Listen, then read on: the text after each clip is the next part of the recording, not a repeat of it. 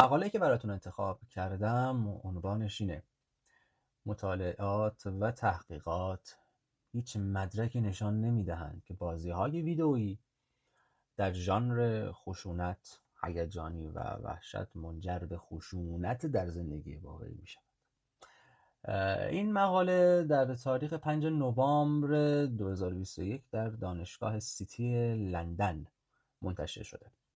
خب بریم سراغ متن مقاله. تا ببینیم که این مقاله چی می‌خواد به ما بگه. البته اینم بهتون بگم که این مقاله در واقع اشارش به اینه که میگه بعد از انتشار بازی های نسل جدیدی از Call of Duty و Battlefield 2042 و همینطور سه‌گانه GTA هیچ تحقیق و هیچ چیزی نشون نداد که وای وای وای خشونت ببین چقدر زیاد شده در گیمرها.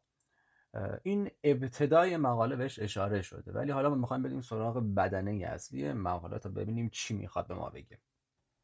یک بحثی هستش که هر موقع حالا در کشورهای غربی خصوصا در آمریکا که خب حمل اسلحه آزاده دیگه وجود داره اینی که حالا وقتی یک اتفاق یک حادثه میفته و یک نفری در با اسلحه چند نفر رو حالا مورد اصابت گلوله قرار میده شلیک می‌کنه بهشون میگه حتی ممکنه به قتل برسونه. این بحث خیلی داغ میشه که ببینید این بازی های ویدئویی خشونت آمیز داره همچین تأثیری می‌ذاره.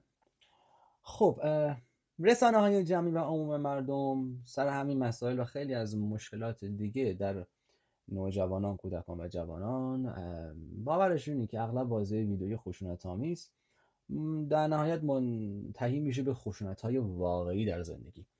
البته خب نکته از اینجاست که هیچ شواهد و مدارکی داله بر تایید همچین موضوعی نیست. و در واقع زمانی این قضايا خیلی داغ میشه که گفتم همون اتفاقی که مثال زدم رخ میده. یعنی چی؟ یعنی یکی نفر مثل من اصلا دستش می‌گیره و میره تو خیابون یا مدرسه یا جایی بقیه رو به رگبار گلوله میبنده. اما از طرفی ما بقیه کارشناسا میگن چی؟ میگن سلامت روان. تیپ ها و ساختارهای شخصیت افراد. و همینطور خیلی مهمه این عامل دسترسی آسان به اسلحه. اتفاقا این قضایا رو محتمل تر می‌کنه. یعنی اومدن این ستا عامل رو در رأس قرار دادن. اینقدر این موضوع قابل بحث و مهمه که حتی در سال 2013 خود پرزیدنت اوباما اومده که بودجه ای رو تعریف کرده در دولت که بیان در مورد همین ارتباط بین بازی ویدئویی و خشونت هایی که اتفاق میفته در واقع تحقیقات گسترده در کل ایالات متحده انجام بشه اما قبل از اینکه دولت سیاست هایی رو برای محدود کردن دسترسی به بازی ویدئویی خشونت آمیز معرفی بکنه مهمه که مشخص بشه اگه بازی ویدئویی خشونت آمیز واقعا باعث میشن های همون بازیکن‌ها در دنیای واقعی رفتار خشونت آمیز داشته باشن یا نه.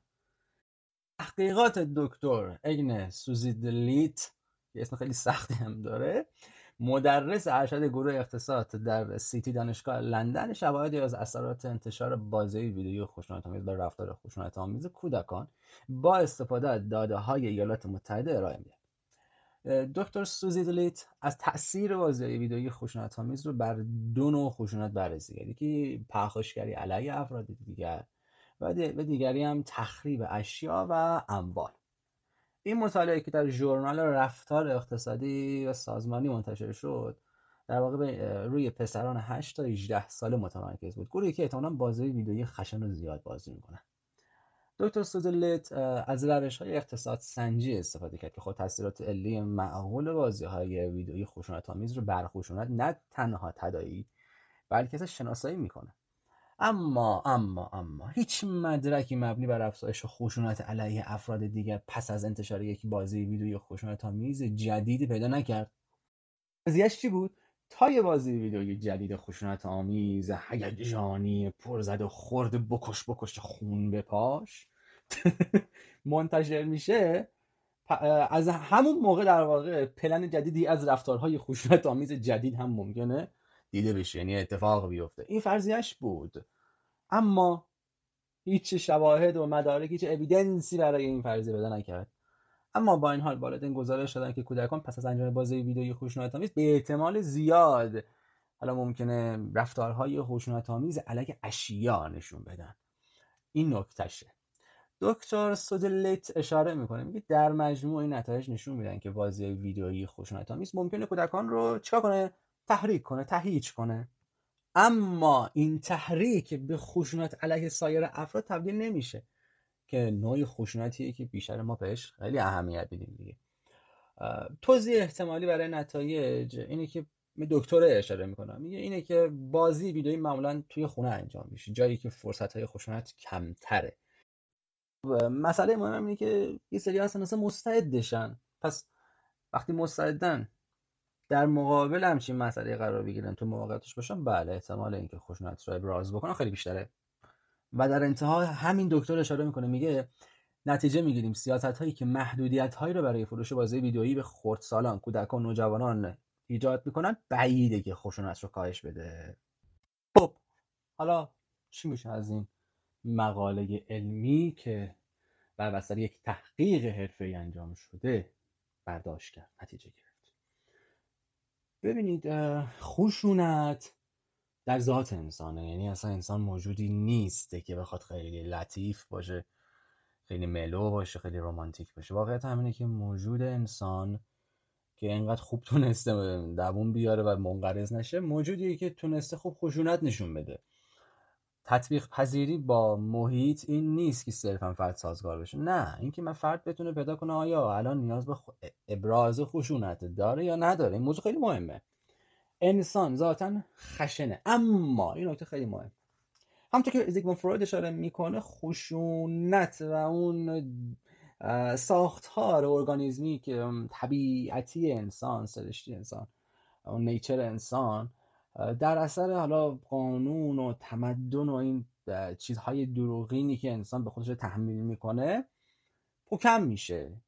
ولی این نیست که خشونت کم بشه. خود خشونت سر جاشه. ابرازش ممکنه کمتر بشه. یعنی در واقع به که خشونت به صورت کاملا اکتیو ابراز بشه به صورت کاملا منولانه ابراز میشه.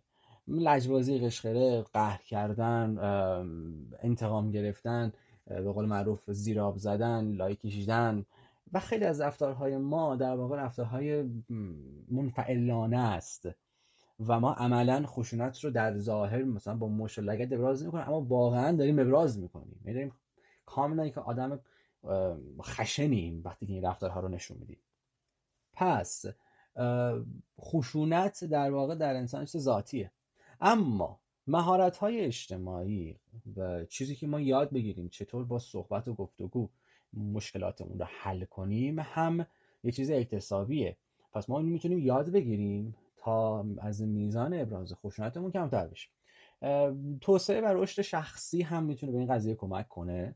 اما باز چیزی که مقاله خیلی تاکید می‌کنه اینه که ببینید این رنج سنی خردسال کودک نوجوان رنج سنی هستن که کلا بچه ها توش مستعد خشونت هستن. حالا گرچه اینجا روی پسرها تحقیق شده ما گیمرهای دختر هم داریم خشونت در دخترها هم ولی خب ابراز خشونت در پسرها در جنس نر در واقع مذکر خیلی بیشتر تا جنس ماده یا مؤنث پس بازی های کامپیوتری در واقع باعث خشونت های اجتماعی نمیشن. اما چون ما مستعدیم و بعضی ها مستعدتر می‌تونن بازی ویدئویی در واقع تحریک بکنن تا توی موقعیت ابراز خشم بیشتر بشه. اما از طرفی بازی ویدئویی و خشونتی که داخلش هست حتی گاهی اوقات می‌تونه خشونت رو در ما کمتر هم بکنه. فقط این تفاوت های فردی ماست که من مثلا با بازی ویدئویی که حالا ژانر خشونت ژانر مثلا هیجانی جنگیه یا بزن مثلا با شمش طرف وسط نصفش بکن در واقع دارم خشم های خودم به بازی انتقال میدم و یه جوری بعد از بازی روان خودم رو سبکتر می‌کنم. از طرفی تحقیقات حداقل این موضوع رو نشون داده که میزان یا کیفیت نگاه فرد خودش خیلی اهمیت داره در رابطه با سطح خشونتی که حالا چه از درونش و چه بیرونی شدهش رو تجربه می‌کنه.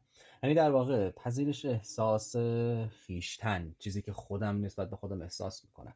نگرشم نسبت به آینده جایگاهم اهدافم زندگیم گذشته حال تمام آنچه که به من مرتبطه یک جورای به طور خیلی نامحسوس البته بدون که من خودم متوجه بشم ذریب خشونت رو در من تعریف می‌کنه. اتفاقا در همین راستا مؤسسه آموزشی رواندرس یک پکیج آموزشی در نظر گرفته. برای کسانی که می‌خوان روی خودشون رو احساس ارزشمندی عزت نفس اعتماد به نفسشون کار بکنن که می‌تونن از این پکیج استفاده کنن و اون ارتقاء شخصیتی و روانی خودشون رو به خودشون هدیه بدن. یعنی در واقع یه کاری کنن که یه پله دو پله رشد بکنن. و خب به طب روی میزان خشونتی که تجربه می‌کنه هم تاثیر بسزایی خواهد گذاشت.